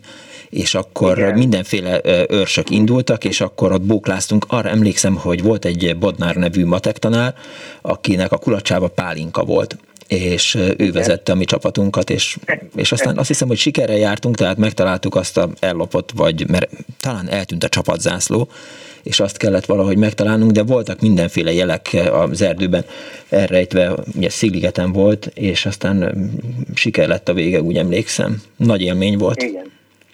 Aztán itt építni tudtam ki a könyvet most a Szokol rádiónál. Emlékszik a Szokol rádióra? Hát hogy ne. Na, egy ilyet sikerült vinni az úttörőtáborba, és persze egymás kezéből kapkodtuk ki, hogy mit hallgassunk éppen, mert akkoriban kezdődött a Beatles őrület, később aztán eh, más eh, néha befogható nyugati adók, de nagyon jó pofa volt, hogy a Tokor rádióval mindent lehetett fogni. Nem lehetett mindent volt, fogni. Ez volt az úttörőtábor kultúrélete. Aztán tudja még mire emlékszem, az úttörő kajákra, például az úttörő gombóc, a menzán a tarhonyát hívtuk úttörő gombócnak. Erre emlékszik? Persze, sőt, hogyne meg az úttörő szelet, meg ilyen úttörős csokolád, úttörő vasút csokoládé szelet volt, és az úttörő vasútnál, ez is egy külön fejezet a könyvben, mert nagyon nagy élmény volt, hogy mehettem úttörő vasútra, és ott az utasellátóban isteni finom utasellátó kockákat, meg csokikat lehetett kapni. Értem. Köszönöm szépen, András, hogy megtaláltuk és beszámolhattunk a könyv tartalmáról. Viszont hallásra. Köszönöm. Viszont. Szánt András volt a, a vendégünk, mi biztattuk arra, hogy beszéljünk. Most egy másik hallgató van a vonal túlsó végén. Jó napot kívánok! Egyébként azt írja Vajna, azt gondolom, hogy Tamás, nem a büdös lótüdőt nem volt ideológiai elvtársak, ne legyünk amnéziásak, hívja fel a figyelmet. Oké, Tamás, kösz. Haló! Haló! Jó napot kívánok! Jó napot kívánok, Golanás Ferenc vagyok, és Nekem az úttörő mozgalomból az igazán a táborozások hagytak mély nyomokat bennem. Nevezetesen, már egyetemista volt, amikor táborvezető lehettem a 15. kerületi Balaton Aliga, illetve Balaton világosi úttörő táborba, és itt két sztorim van, amit szeretnék elmesélni. Hallgatom. Az egyik az, hogy amint táborvezetőnek, ugye a tábor működéséért is én voltam a felelős, nevezetesen a a gyerekek kajáltatása. Ez úgy működött, hogy Sóston volt egy nagy valamelyik budapesti úttörő tábor, ahol konyha volt, főztek, onnan hordtuk a kaját, az ebédet, ilyen melegítő konyhánk volt nekünk csak a táborba, és volt egy ilyen zöldséges kisiparos ott a parton, akivel volt egy megállapodás, hogy ő neki volt egy nagy kombi autója, avval hordja a kaját. És egyik nap beállított hozzám, és azt mondja, te ne haragudj, de holnap el kell utaznom, nem tudom tovább csinálni ezt a kajahordást. Na mondom, ott álltam, ütődöttem 20 évesen, mondom, mi a francot lehet itt csinálni? Mindjárt felhívtam a kerületi kézbizottságot, és mondom, fiúk, baj van, nincs kajaszállítás. Azt mondja, ne haragudj, de ezt old meg ott helyben, mert innen mi nem tudunk segíteni. Na, hát rohadt bajba voltam, mondom, másnap nem lesz a gyerekeknek védjük, hát azért ez nem úgy van. És akkor ott ö, a parton lepöl témperegtem, míg szereztem egy madarat, akinek volt egy csotrogány urál vagy, vagy is motorja, és ahhoz volt egy teheroldalkocsi, ilyen fából eszkábált, egy mm, bő, tehát megfelelő volt a méret, azt, azt a kaját el száz gyerekről volt szó, ezt el tudom hozni. Hát motorra volt jogosítványom, sőt motorom is volt, de hát oldalkocsis motort életben nem vezettem. Hát mondom, ugyanúgy működik gondolom, mint az én szóló motorom, na itt tévedtem. ugyanis mikor az ember szóló motorral motorozik, a kanyarokba bedönti, és, és hát úgy kormányoz. Na de hát ezt az oldalkocsis motort nem lehet bedönteni, és a világosi vasútállomás fölött van egy eskanyar. És arra mentem Sóstó felé, és Jött szembe egy teherautó, én nekem jobbra kellett volna kanyarodni, döntöttem ösztönösen be a motort, persze meg sem moccant, ment egyenes tovább, szembe jött egy teherautó, na és ott egy centi múlt, hogy nem kenődtem föl rá, na és akkor megtanultam kormányozni az oldalkocsis motorkerékpárt, meg volt a kaja, elhoztam, és innen kezdve sima ügy volt. A másik sztori pedig az volt, hogy lejött a budapesti tízbizottságról az első titkár, egy marék pénzzel, és mondja, gyere, bemegyünk Siófogra, veszünk a tábornak egy csónakot. Mondom, jó, rendben van. Elmentünk, megvettük egy ilyen alumínium csónak, volt ez a, ott a helyi sportboltban, ez a Váci hajógyárnak volt egy ilyen alumínium csónakja, egy nagyon béna, én akkor már régóta eveztem rómain, kilbótba, kajakba, szóval nem volt ismeretlen a, a téma, és hát megvettük a csónakot, mondom, most ezt hogy visszük haza? Azt mondja, hát majd szépen leviszed a partra, és majd holnap Átevezel. szépen átevezel. Mondom, Frankó, Siófokról, Valigáról. Hát mondom, rendben van Szóltam ott az egyik úttörővezetőnek, mondom, holnap megyünk a csónakért. Elmentünk, na, nagy nehezen hazakoztuk, írtó kánikula volt, hát hólyagosra sültünk, meg minden, na, rendben van, a csónak megvolt, két nap múlva lemegyek a strandra, ahol ki volt kötve, a csónak eltűnt. A francba mondom, ez is jó kezdődik, és Hát ott szereztem egy ilyen balatoni két pár evezős csónakot, és el, hát mondom, egy csónak nem tűnhet el. Kezdtem végigjárni a partot, míg egészen elmentem az aligai pártüdülő mólójáig, ahol ott volt a kikötő bejárata, és nézem, ott van egy sója pálya a kikötő szélén, ott van az én csónakom. Na gyorsan bevesztem, pedig ott fegyveres őrség volt minden, nem szólt senki. Kimentem, megkerestem ott a kikötőmestert, mondom, figyelj, ez az én csónakom, ez, én ez is ez vagyok, ott a, ennek a tábornak a vezetője, és hát eltűnt, és hát mondom, itt, itt van. van. Ja. És ezek a pártfunkcionális gyerekek jó hesznek tartották, hogy elkötnek egy csónakot, azt elviszik a pártülőbe. Nagy balhé volt, mert hát hogy kerülök én oda, mert ott fegyveres őrség volt a bejáratnál. Na, lényeg az, hogy megkaptam a csónakot, vontára vettem, visszavettem. Na, leesett a kő a szívemről, mert hát nem volt mindegy azért, hogy két napja vagyok ott a táborban, és már ennyi balhém van.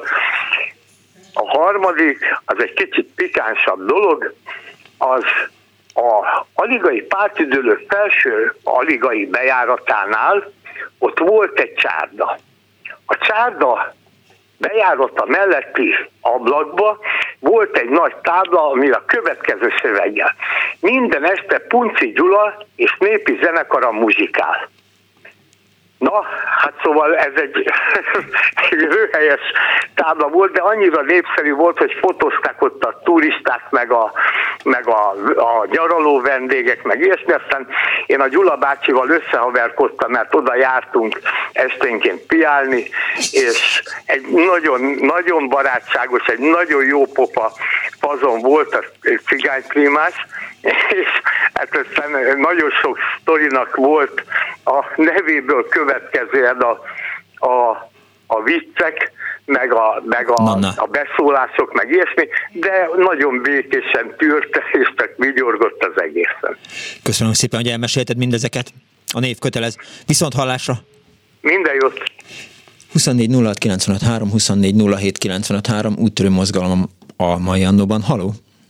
Jó napot kívánok! Kész csok. Az 50-es évek végénről szeretnék mesélni Hallgatom. a dolgaimról. Először is nekem az egész kisdobos és úttörő mozgalom ideológiai alapú volt.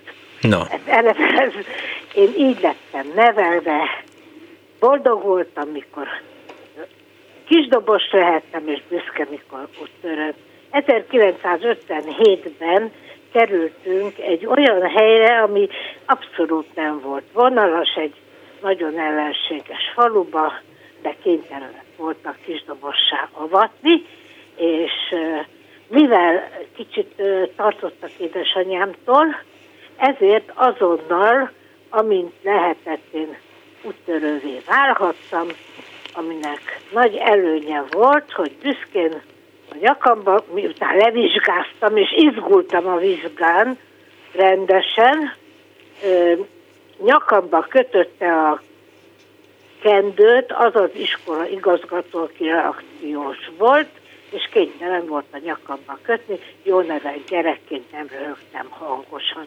Ezek után azonnal faluról van szó, kérdezték, hogy kivállalkozik őrsvezető képzőre, hát persze jelentkeztem. Ja, tényleg. Ja, tényleg, igen, volt ilyen is. Igen, a szomszéd faluba kellett átjárnunk Makadám úton biciklivel.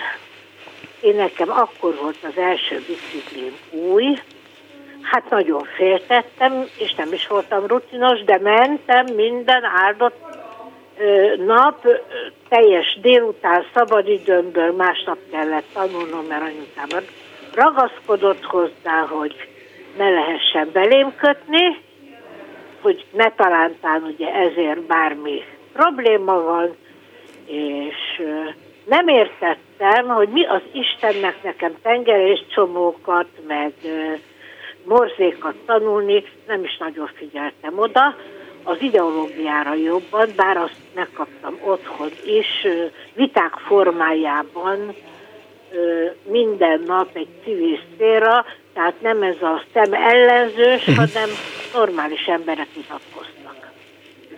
Na, amint lehetett, engem gyorsan ki, ősvezetőnek ki is neveztek, nem tartott sokáig, mert akkor kezdődött nagyon a vietnámi háború, és már említettem, kissé reakciós volt a falu, ezért, aki amit otthon hallott, én mondtam az ősgyűlésen, hogy most itt van ez a vietnámi háború, és felháborító, és az egyik gyerek úgy beköpte, hogy hát mit vagytok oda, mert a nap van, mit vagytok oda, sokan vannak a sárgák, ritkítani kell őket.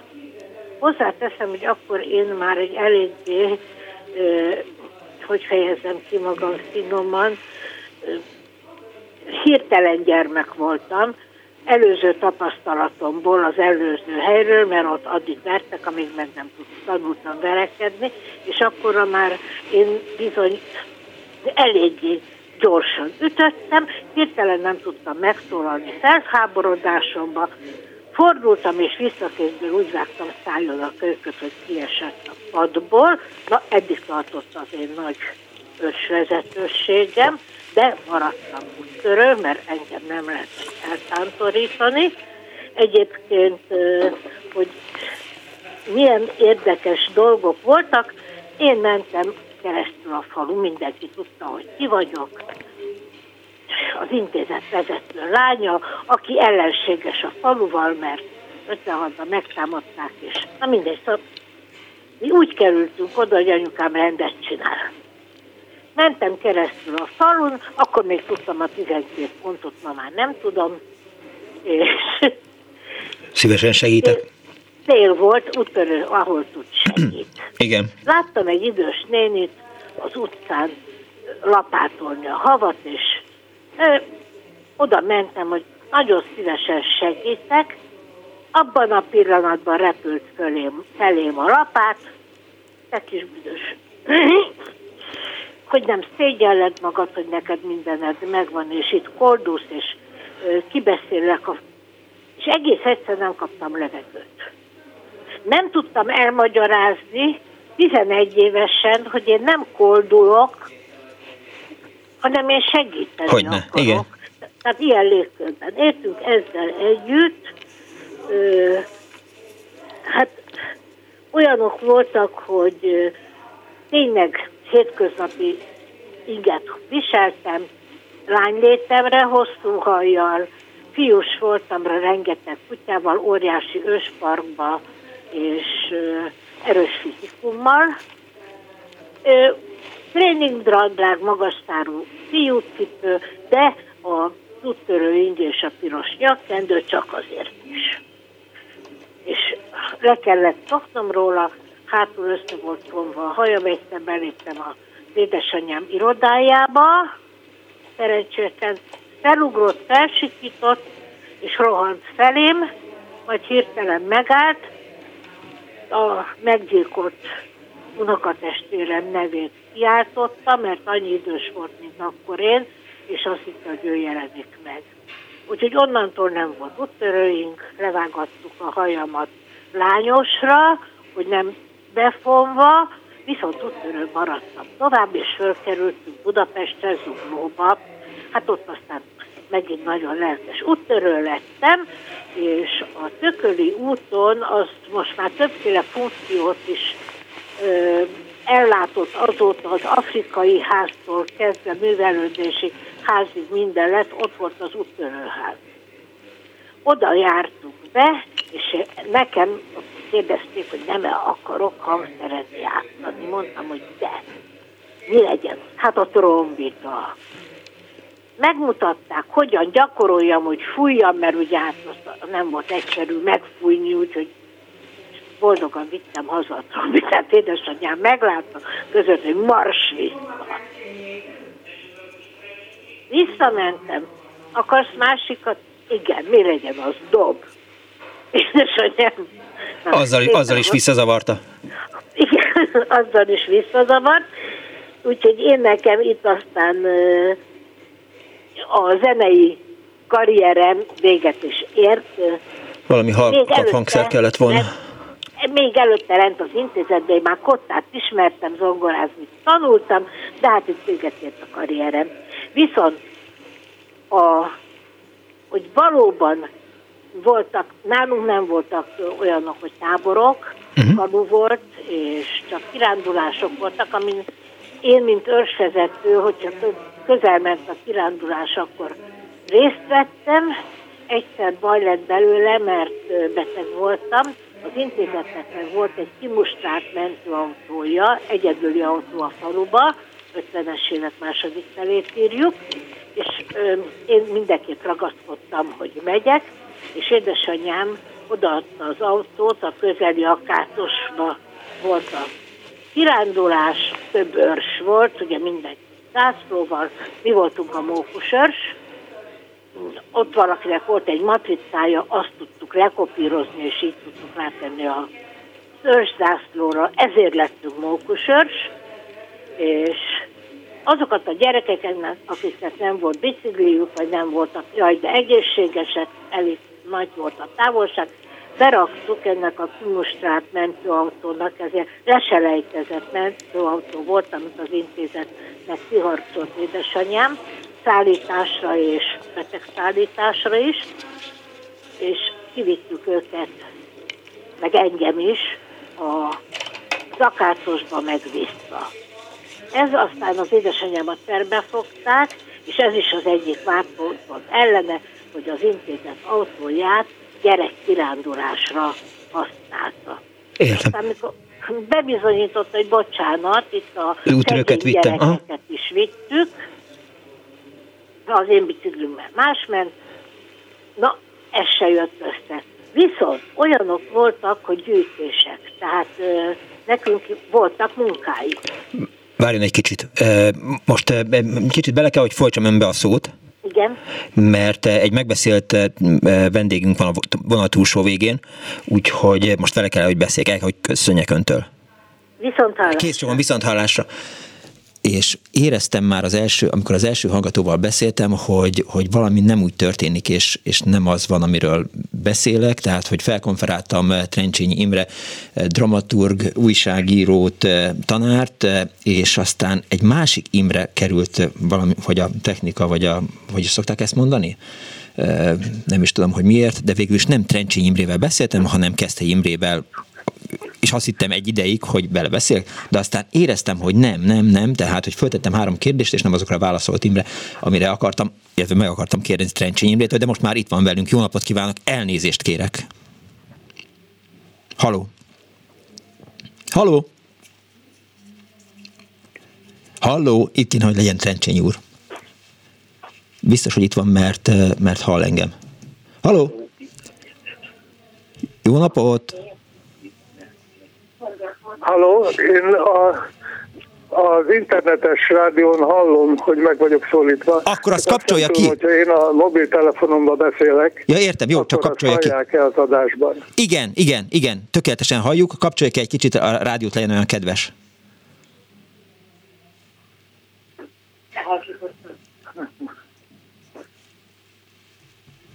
Hogy ne a rádión hallgasson, mert akkor, akkor egy kicsit bajban vagyok.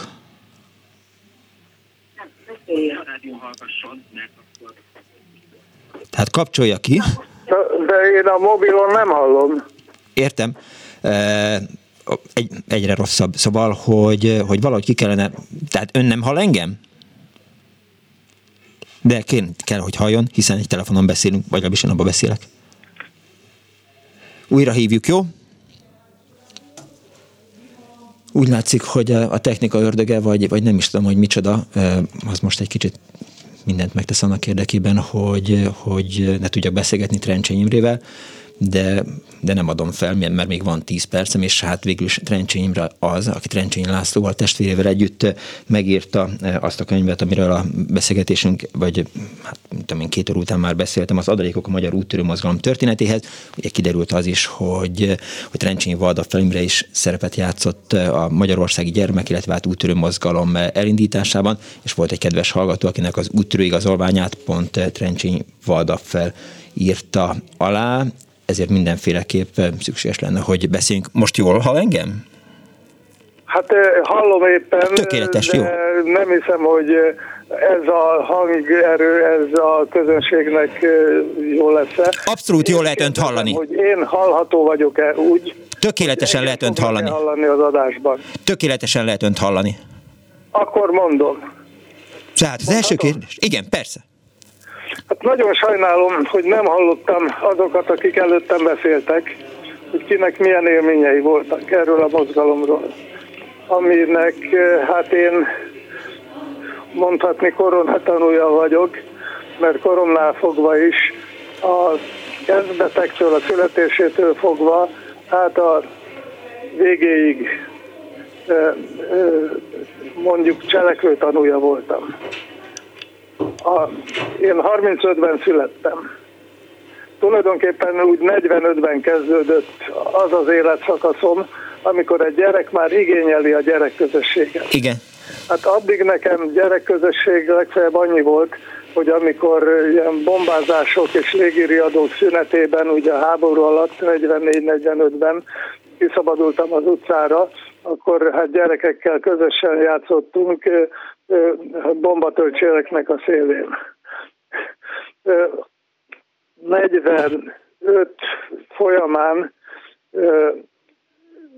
kezdtek szervezni felnőtt emberek olyan alkalmakat, amikor sok gyerek összejöhetett, és valamiféle testi és lelki táplálékot kaptak. Testi táplálék alatt értendő a, a teljes kávé vagy kakaó és valamilyen vajazsemle. Szellemi táplálékként, hogy különféle amatőr művészek, művészeti iskolához tartozók, stúdiókhoz tartozó fiatal emberek, és nem is annyira fiatal emberek előadtak különféle verseket, balladákat, dalokat, táncokat gyerekeknek, hogy a gyerekek figyelme le legyen kötve. Akik ezt szervezték, az a Gyermekbarátok Egyesülete nevezetű szervezet volt, ami egy talán Ausztriában és Németországban ma is létező szociálpedagógiai szervezet volt, Magyarországon is megvoltak a szervezetei. Az volt a célja, hogy a, a hát hát most hátrányos helyzetűnek nevezzük, akkor nyugodtan lehetett mondani, hogy a munkás gyerekeket hát pátyolgassa és fogja össze, és adjon nekik valamiféle közösségi élmény. Volt egy hallgatónk, aki elmesélte, hogy ő 1946-ban került már az első úttörő csapatba, tehát ami megalakult, annak volt a tagja, és pont azért vitte oda az édesanyja, hogy ne a, a, az udvaron lévő porolón lógjon, megidegesítsék a felnőtteket, hanem hogy valami normális történjen vele. Így van és tulajdonképpen én azért beszélek a gyermekbarátokról, mert tulajdonképpen a Gyermekbarátok Egyesülete volt a bölcsője az úttörő mozgalomnak, amit aztán a gyermekbarát szervezeteknek a szervezetekbe való beépüléssel vett át, hát mondhatni politikai szervezet, amiben eredetileg szociáldemokrata aktivisták dolgoztak, tehát ők voltak azok, akik ezt az osztrák-német modellt Magyarországon is vitték a gyerekek foglalkoztatása érdekében. Aztán hát beépültek ebbe a szervezetbe kommunista aktivisták, kétféle kommunista aktivista volt. Uh-huh. Volt a jó szemű, aki hitt abban, hitt a jelszavakban, hitt az eszmékben, és, és abban hitt, hogy egy demokratikus gyerekszervezetet fognak létrehozni, amiben a legszegényebb gyerekek is részt vehetnek. A, és aztán voltak a nem jó szemű aktivisták, akik már eleve a két fűtendő és kiépítés alatt álló pártállamnak a gyerekszervezetét akarták létrehozni az úttörő mozgalomból. És ezért volt hát, szükség, hogy a cserkész mozgalmat szép lassan betiltsák néhány éven belül. Így van, igen. És az első években volt egy rivalizálás a cserkészek és az úttörők között. Ez a rivalizálás ez, ez nem volt kellemes. Ez ugye volt egy, egy volt politikai rendszer és egy képülő politikai rendszer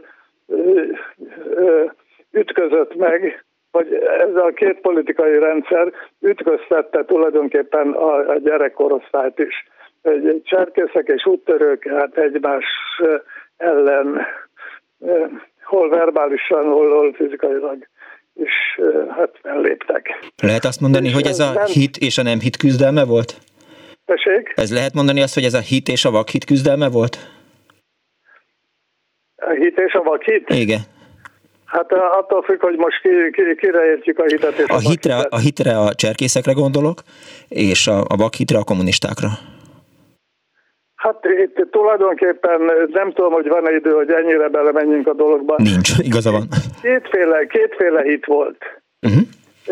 És mind a két oldalon megvoltak a jó hiszemű hívők, és mind a két oldalon megvoltak a rossz hiszemű mondjuk uh-huh. politikai aktorok. De nem akarok ebben most belemenni, mert nem az a feladatom, hogy itt politikai értékelés adjak az úttörő mozgalom történetéről.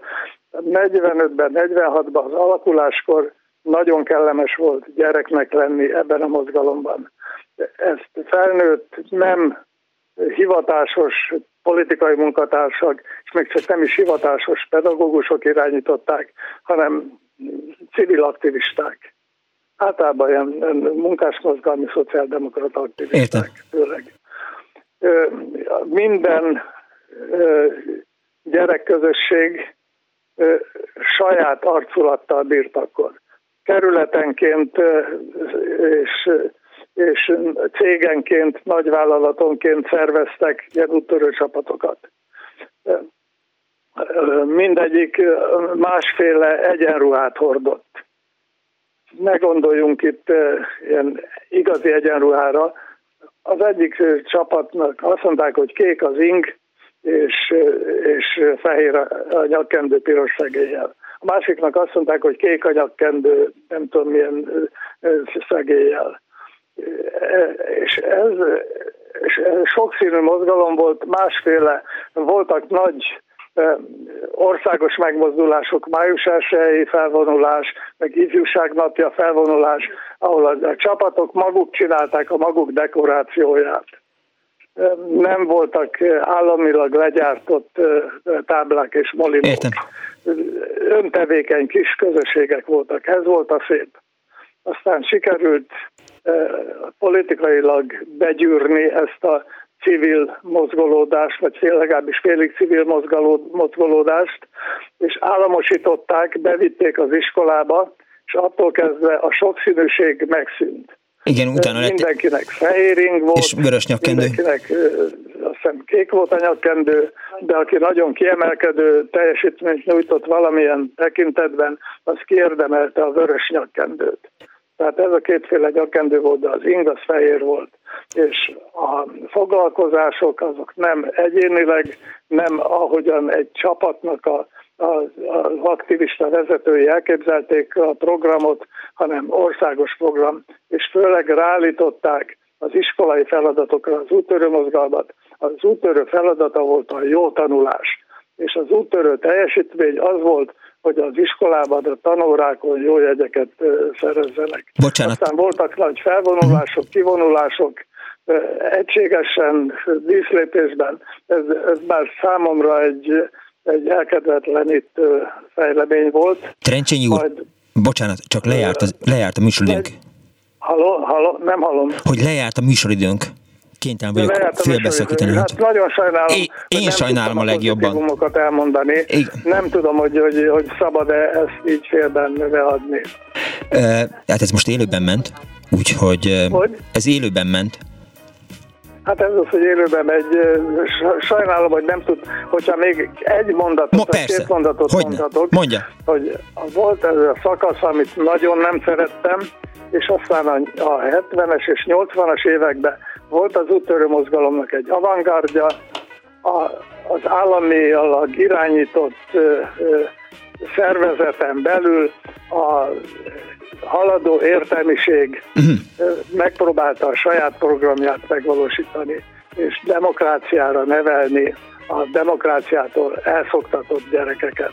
És az úttörő mozgalomnak ez a szakasza, ez a 80-as évekbeli szakasza, ez bár számomra rokonszembes volt, itt nem egyenruhák voltak, nem egyenfelvonulások, hanem szakfoglalkozások, művészeti mm. foglalkozások, sportfoglalkozások, tudományos táborok, tehát a különféle szaktáboroknak a világa, az már egy egészen más világ. Az, abban magam is részt vettem már örömmel, és nagyon sajnálom, hogy ez a része ez, ez, ez, ez eltűnt a gyerekvilágból. Még egyszer nagyon szépen köszönöm, hogy itt volt velünk.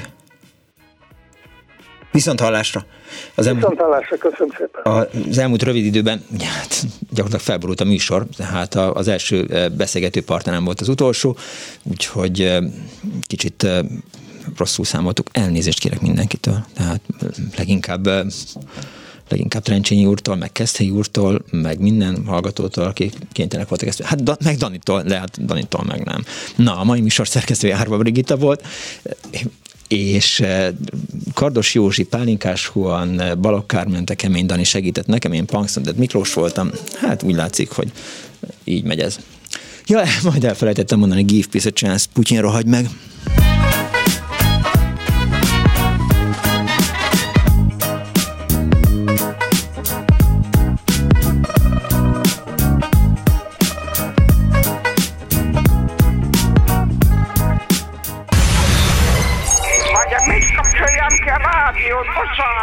Igen, igen, igen. Elnézést. Jó napot kívánok.